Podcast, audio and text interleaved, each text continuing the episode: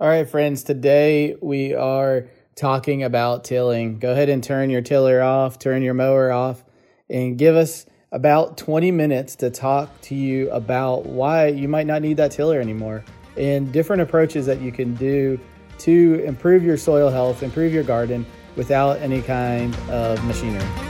Hey, friends! Welcome to the Schoolhouse Life, where we answer your pressing questions and share useful tools for creating your most fulfilling, self sufficient family homestead. We go back to basics in all things family, faith, and farming, and we're eager to teach you what we've learned everything from growing a garden to earning an income to living a less toxic and more nature based lifestyle. We're thrilled you're here and hope you leave inspired to live your life as a schoolhouse too. All right, friends. So we're talking about tilling the garden, tilling the soil, and why, when you do that, you're killing the soil structure. And I know this is going to be a controversial one, so I just want you to take it's a, a hot deep, topic. Yeah, hot topic. Take a deep breath, open your mind a little bit, and let's just dive into this a little bit.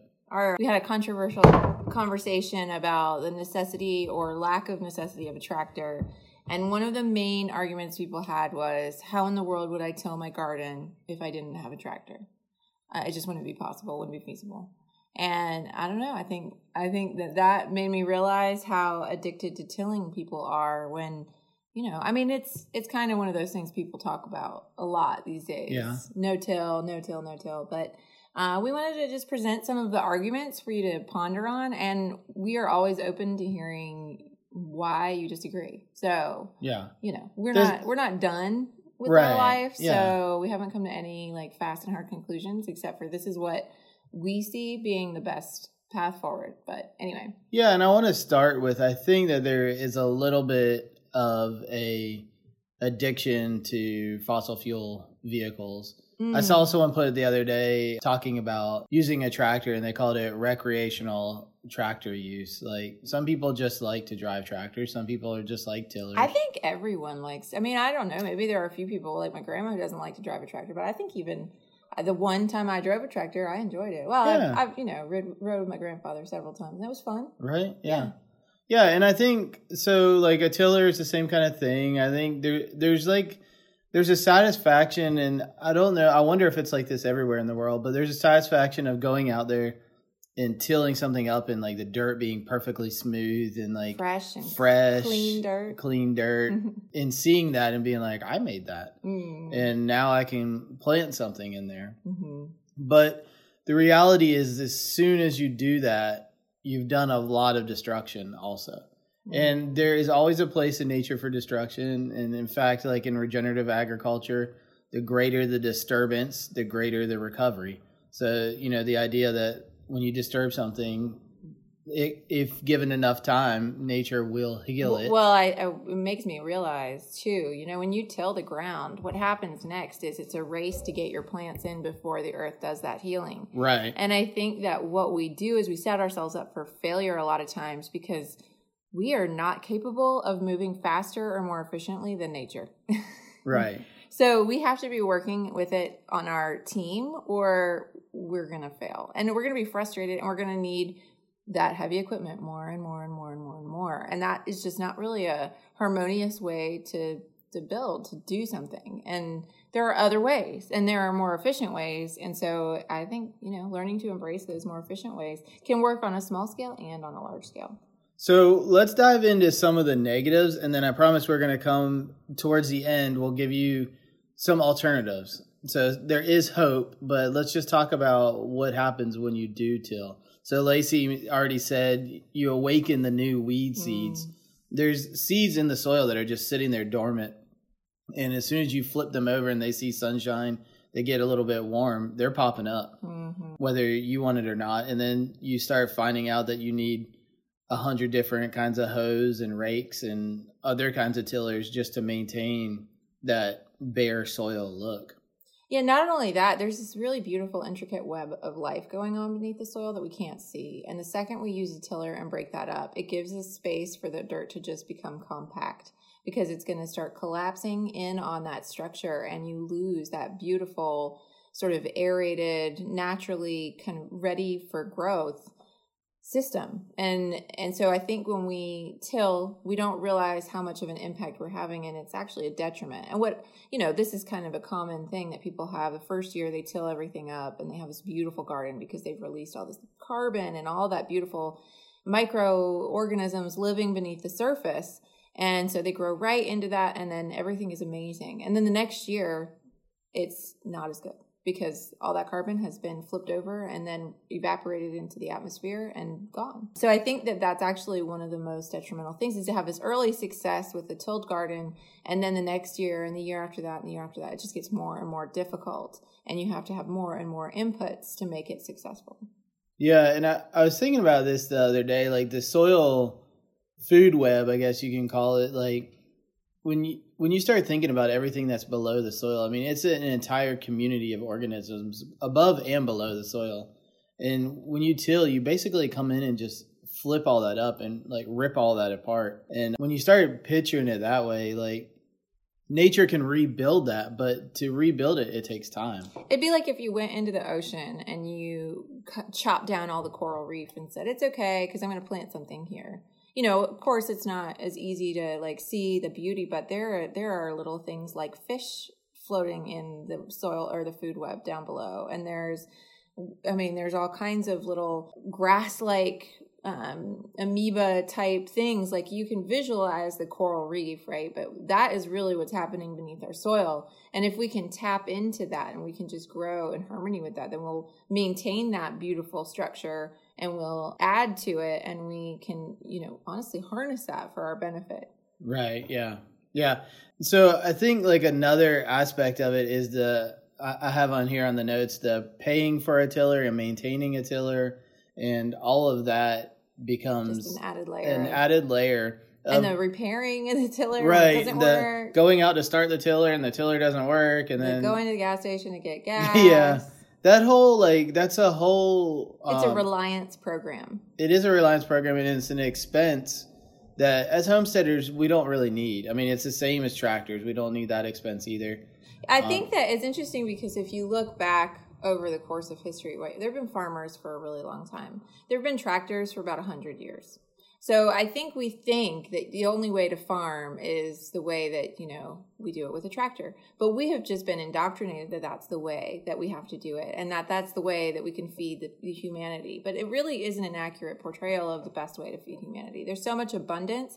And the truth is, I think you can produce more on smaller plots if you don't till than as much as you, you produce on these larger plots that are all monoculture systems that just are really for lack of a better word kind of raping the land of everything good it has and then leaving it depleted once finished yeah and i would say like let's start diving into like just kind of a, a no-till concept and i would say that this is like this is outside of your traditional ma- market garden but when you start getting to like the homestead level, you don't need mechanicalized equipment to harvest. Lacey was kind of hitting on this. So those squares and rectangles and right angles that you see in all of the industrial agriculture, you don't need mm-hmm. unless you're going out there with some kind of harvester, which I don't think any of you are. You don't need the that kind of those kind of angles. Mm-hmm. So as soon as you get rid of that, then you can start working with nature. When you look at nature, and I know we've talked about this before, but when you look at nature, it's spirals and circles and soft edges and round edges. Mm. And when you start designing your garden that way and your homestead that way, now you've become aligned with nature and you can start working with nature instead of trying to be at war with nature. Mm-hmm. And, or, or, even mechanized. I think right. that, you know, like. Well, I think of mechanized. As soon as you say that word, it just sounds like hard and war-like mm, machine to me. Does yeah, yeah, and I mean, yeah, yeah. If you think about a lot of the practices that the conventional farmers are using, they are using tools that were built for war. Right. Literally, the yeah. poisons that we put on our plants, and you know, the Roundup, the glyphosate, all of these things are were originally meant to be war tools, wars, you know. Right. And so we were like, oh, I know what we should do. We should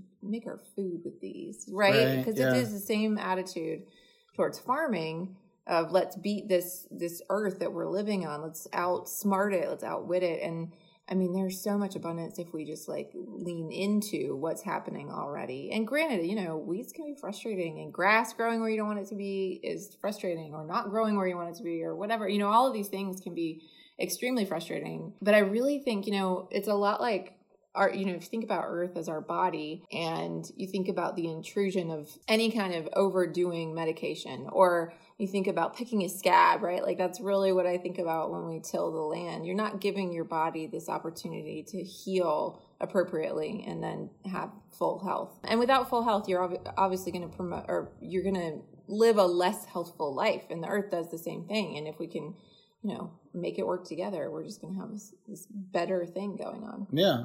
Which makes me think the scab makes me think of like diving into like the what do you do if you don't till? right. Moving on, yeah. How do we not pick that scab? Right. Right. Like I would say the first thing, and if you haven't listened to this podcast, yeah, go back and listen to the wood mulch podcast. Mm, That was a couple of weeks ago. But the idea of bringing in more carbon and putting it on top of the soil, and that helps smother out weeds, but it also just increases the diversity in the soil community mm. A, a lot more. So you're like, again, working with nature, you're replicating nature. Well, that's what happens in the forest floor, right? Right. Yeah, that's what I was gonna say. Is like when you see a tree in the woods falls over and creates mulch, basically, or the leaves drop off the tree. So another Every year to fertilize that forest floor so that Right. the tree grows healthier in the following year. isn't that crazy? Mm. It's like a whole cycle. So you can do the same on your homestead, though. Is like you know, it, it's funny. Like you go into the city, and the a lot of people will bag up all their leaves, and you can actually go collect those if you need extra leaves. Like when we lived in the city, we used to take our Subaru around and pack it full Uh-huh. of bags of leaves and then bring them back to our place and put them in our garden. But you can also just get what you've got around and put it on your garden bed. So leaf mulch, wood mulch are great ways to start building even more diversity. Now, like Lacey said, no matter what, you're going to have some weeds popping up where you don't want them. But you just got to start thinking about like what are these weeds? What are they doing? What are they telling me? what are they the telling soil? me and Yeah. they might be something that you like everybody tells you is a weed but it turns out it's like plantain or dandelion which like in our garden we just allow those things to be there because they Mhm. popped up they're here healing the soil and you can use them as food i mean they're delicious Mhm. the the next step i would say is like you can also use a tarp to create new plots so instead of tilling you can put a tarp out where you want it to be where you want a garden spot to be and allow it to kill the grass that way And that's something we've done again and again and again Yeah. successfully. So I would say, you know, it's uh, while we've given up, or I wouldn't say even given up, but our garden is not, it's not square. It's not, it's not neat and tidy in the way that you think of, you know, sort of a market garden. But we have actually also helped with a local urban farm that does a market garden and they don't use a tiller and they use all of these same proper pro- uh, principles, no till, and we're very, very successful. So this is something that we've seen done on a large scale, even outside of our own personal home use, and, and it works. And it, and I think that we're only just at the beginning of learning how to really, I don't know, make it the best way to, to move forward yeah. um, and build systems that are lasting so that you know our kids don't have to build the system again right? It's already there laid out for them and, and producing. So um, We do- don't I think that's yeah. all really exciting. I was thinking we do use we use uh, reusable weed cloth. So we have like and it's not my favorite but it allows us to not have to till it's like a super thick plastic like almost like a cloth we could do mulch instead it's just a Yeah. matter of um, ease of use and you know i mean there's nothing like terrible about using modern conveniences in some places but i think the thing that we have against it is just that plastic consumption and Right. what it potentially could be leaching into the soil but And we've tried like over the years, we've tried like biodegradable plastic, which was like an absolute nightmare. It didn't last the entire season. And then there was like all these little fragments of plastic. I guess it's biodegradable plastic, so maybe it's okay, but it was in like everywhere for a long time. Mhm. But I'll tell you, the most efficient way to build a garden bed is to start with cardboard, lay it out as thick as you The can. The lasagna method. The lasagna method. You pick a spot, you lay out that cardboard, you get it real wet, you do a couple of layers, and then on top of that, you pile some mulch, some compost, and you really just let that just be your garden and you can plant right into that. So a couple weeks before you're ready to plant your garden, get this started. In fact, it's something you could do in the fall um, or, or really in the dark of winter um, because it's kind of damp anyway, so it's going to stay wet. Um, it's a really a really efficient way to create new garden beds. Um, and you can build up from there. You could you could frame it in and make it a raised bed if you wanted to, or just let it mound and let that be your bed. But I really, we've had a lot of success doing it that way also. Yeah. I was, you know, the other thing I was thinking is that the reality is like thinking about the food that you're consuming, like going more to a perennial based diet and getting away from the annuals as much, mm. I think is one way to kind of like retrain your brain on what is food, what's it look like. Wild foraging is, I would say, another kind of way of starting to think about things like what's growing and we've talked about this before but what's growing on your homestead now that you don't even have to plant that you can eat? Look around get familiar with those things. Yeah drew mentioned dandelion and, dandelion and yeah. what else did you mention? Uh, plantain. Yeah plantain. Do- uh, curly dock. Curly dock. Yeah there are lots of things that we formerly thought were weeds and kind of were like literally battling. And now when we see them come up it can be a little bit frustrating if they're in a place we don't want them, but we also know that, okay, they're there because they need, you know, that soil is too compacted. And so that soil needs to be improved before I can really get any benefit out of it anyway for these other plants. And they will do that. They'll, they'll go through a cycle where you'll have plantain grow. And then once that soil is repaired, it doesn't grow there anymore. So it's a really neat thing to start learning and understanding um, how the earth heals and how these plants are a part of that process um, and how we can then use them. I mean, you can eat plantain leaves in your salad. Yeah. And then, like, I was thinking, like, asparagus, sunchokes. Did you say asparagus? Asparagus. Did I say kiss? asparagus, uh, sunchokes, and perennial garlic, onions. All of those things you can plant around your perennial plants. So, like, you can have kind of this various levels of perennial food growing. We call those guilds, mm. permaculture guilds, but all around like an apple tree. So instead of having this straight line of all that stuff growing, put it together, let it all work in harmony together around an apple tree that's fertilizing the apple tree then. And now all of a sudden you have all this room. Like if you picture that this long row and you make that into a circle around an apple tree, like look how much more room you have.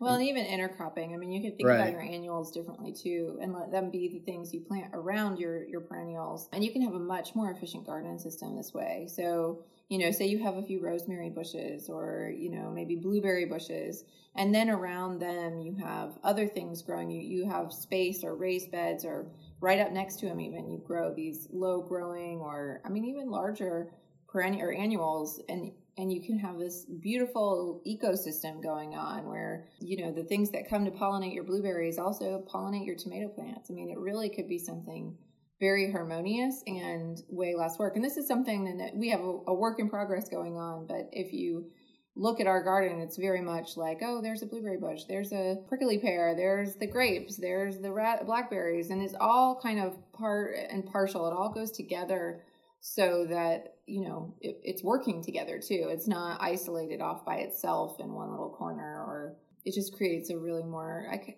I edenness is the word i want to use edenist yeah. Edenness edenness garden. Yeah.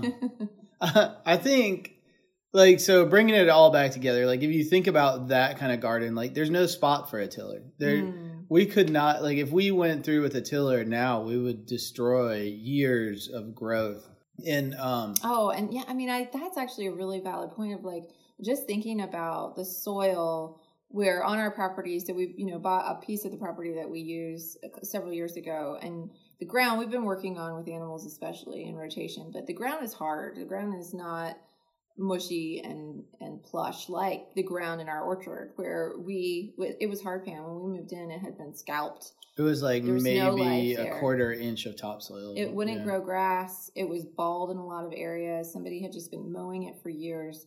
And we planted an orchard there and we have rotated all of the animals through there several times and just created. I, if somebody took a tiller to that area, I would cry. Yeah. because tear it's, it up. It, it's yeah. such, it's so deep. I mean, it's mushy when you walk on it, even into August, which. Right is insane and it's been producing grass all winter long. Yeah, Beautiful we we have grass. a green grass, yeah, all winter. So that is just to show what you know. We we started that process about eight years ago, probably nine Yeah. years ago, and I mean it's just it's this really lush, beautiful area that you could grow just about anything in now. Yeah, Um, and now we need to go check and see how deep it is. I know. I would love to see that. Uh, that that brings me all the way back around to one of my first thoughts on this was the pigs. If you haven't listened to that podcast, go listen to that one. It's a little bit little bit on the funny side. But using pigs is another great way to till. Oh, actually, yeah. So we have a friend using a small plot on our property while she's in between homesteads, and um, they're her pigs too. So we're using her pigs until she has a place for them. But she's got a little garden spot, and I said, you know, we really prefer you don't till because we've been working on this grass. We want we have been running animals over it. We've been improving the soil quality, and I would really prefer you don't till. So we came up with a plan to put the the uh, piggies on there for I don't know how long They were on out there exactly a week. exactly a week. Yeah. And it's, I mean, it's ready to plant. They took it from grass to turned over soil, but the way pigs do it is so much different. Like it's a slower process, and it, they're like pushing their little hooves in. And we go into more detail about it in the other podcast, but it's a way more natural process. And I do think that you probably a little bit of topsoil probably does wash off, but it, it's just more natural. But they're adding fertilizer. Right, You know, yeah. I mean, it, they, they're more than replenishing what they take away. And that is, I think, we always want to be adding more than we're taking away. And I think tilling is just not really a way to do that. Now, the pig situation, I think, could work on a large scale for sure. You just, Yeah. you just have to have either more pigs or more concentrated spots that you move them around. But you know, if we if we had started that in uh, the beginning of the you know non growing season, we could have easily tilled a three to four acre section of oh, for of sure, yeah. with I, the pig. I would say the only catch on that is like if you're going that route, then you need to plan like a cover crop or something because you do need like they take it down to soil. Like I Mm. mean, it it's just bare soil, and in nature we don't see bare soil. We don't want bare soil, so Mm-mm. oh no, I would have thrown some clover Yeah. out there, no problem. clover or something because essentially when you think about it, if there's not plants on there photosynthesizing, there's nothing to be feeding the soil food web Mm. um, when you get a little bit nerdy on it. So as soon as you can, if you're taking it down to bare soil, you do need something on there to be feeding the whole food web cycle in the soil. hmm Yeah. So, I mean, I feel like we've explored it a lot. I hope that you have learned about it. I hope you're considering maybe a different approach if you don't have a different approach. You know, it made me think of the way the piggies till. You know, they're heavy, but they're not heavy as a tractor, right? Right, and then. I was just thinking, you know, it made me cry if you if we tilled that little orchard space. It also make me cry if some like a UPS truck backed up on it. You All know, right, like if yeah. a tractor drove across it. it would Oh my gosh. Because yeah. it just would crush everything underneath. Yeah. there. I mean, it's just a not a natural amount of weight for the soil to hold. yeah. So anyway, just just I thought I'd add that little thought you. that I had. Yeah. Don't drive across the orchard. Keep your tractor off my field. So anyhow, like I think that that uh, just hopefully gives you some ideas, some thoughts on a different approach. Can I tell you one comment on Facebook that particularly made me laugh? Is tell me you're a farmer or not a farmer without telling me you're not a farmer. When I asked the simple question of, did anybody else think that tractors were overrated? And I, it's just been sitting with me of like, yeah, you know, I probably am not actually a farmer. I, we always go back and Not forth. not according to their definition. no, definitely. My not. favorite one was the only the only reason you don't use a tractor is because you don't know how to use one. I people people I- got pretty ugly. people are very and this was in a homesteading group so i feel like you know I, the truth is i don't identify as a farmer necessarily i think it's hard for people to see the difference sometimes in, in farming versus homesteading yeah. but that seems like a pretty clear one and we've talked to a lot of people and and just been kind of like cross-referencing our thoughts on tractors and we're not alone in our No, thoughts we're not. but you know i don't also want anyone to be like oh well these jerks don't believe in tractors yeah. Or tilling. or tilling. yeah. Listen, you can do whatever you want. It's all about your holistic context. That's right. We we just want to give you some different ideas and maybe a different approach. and think about it a little bit outside the box. I think ultimately we believe in self reliance over everything. And when you analyze a tractor, it's you can't be self reliant with a tractor. That thing will break and you're gonna need somebody to fix it. That thing needs oil and you can't make your own oil. So I mean, it's really just about like how do we cut out things that make us reliant on any kind of system. So Yeah, and I mean when you look at like supply chain right now, like yeah. I, I hope like five years from now we go back and laugh about supply chain. But um, right now, you know, like our our riding mower, which we treat kind of like a a farm vehicle, it was in the shop for Six two months. two months. Oh, it felt longer. Yeah, it felt longer, but it, I mean, fortunately, it wasn't chain. the like grass growing season. Right? Oh my gosh, you'd have to, yeah. But anyhow, okay. Listen, that's that's it for the podcast, guys. Hope you enjoyed it. Listen, if you go to the schoolhouselife.com, there is an option for a homestead audit where we sit down with you for 45 minutes to an hour and talk all about what's going on on your homestead, how you can improve your homestead, how to make a plan for your homestead, if you want to make money with your homestead. We kind of open up the fire hose give you all of our wisdom of the past 20 years of homesteading and marketing. And then we provide you with an action plan at the end of that so that you have some steps moving forward. If that's something you're interested in, we'd love to talk with you more about that and get that started. If you go to the schoolhouselife.com and just click on the link for homestead audit, it'll get you started on that whole process. And thanks for listening and share this episode with someone you know that uses a tiller. All right.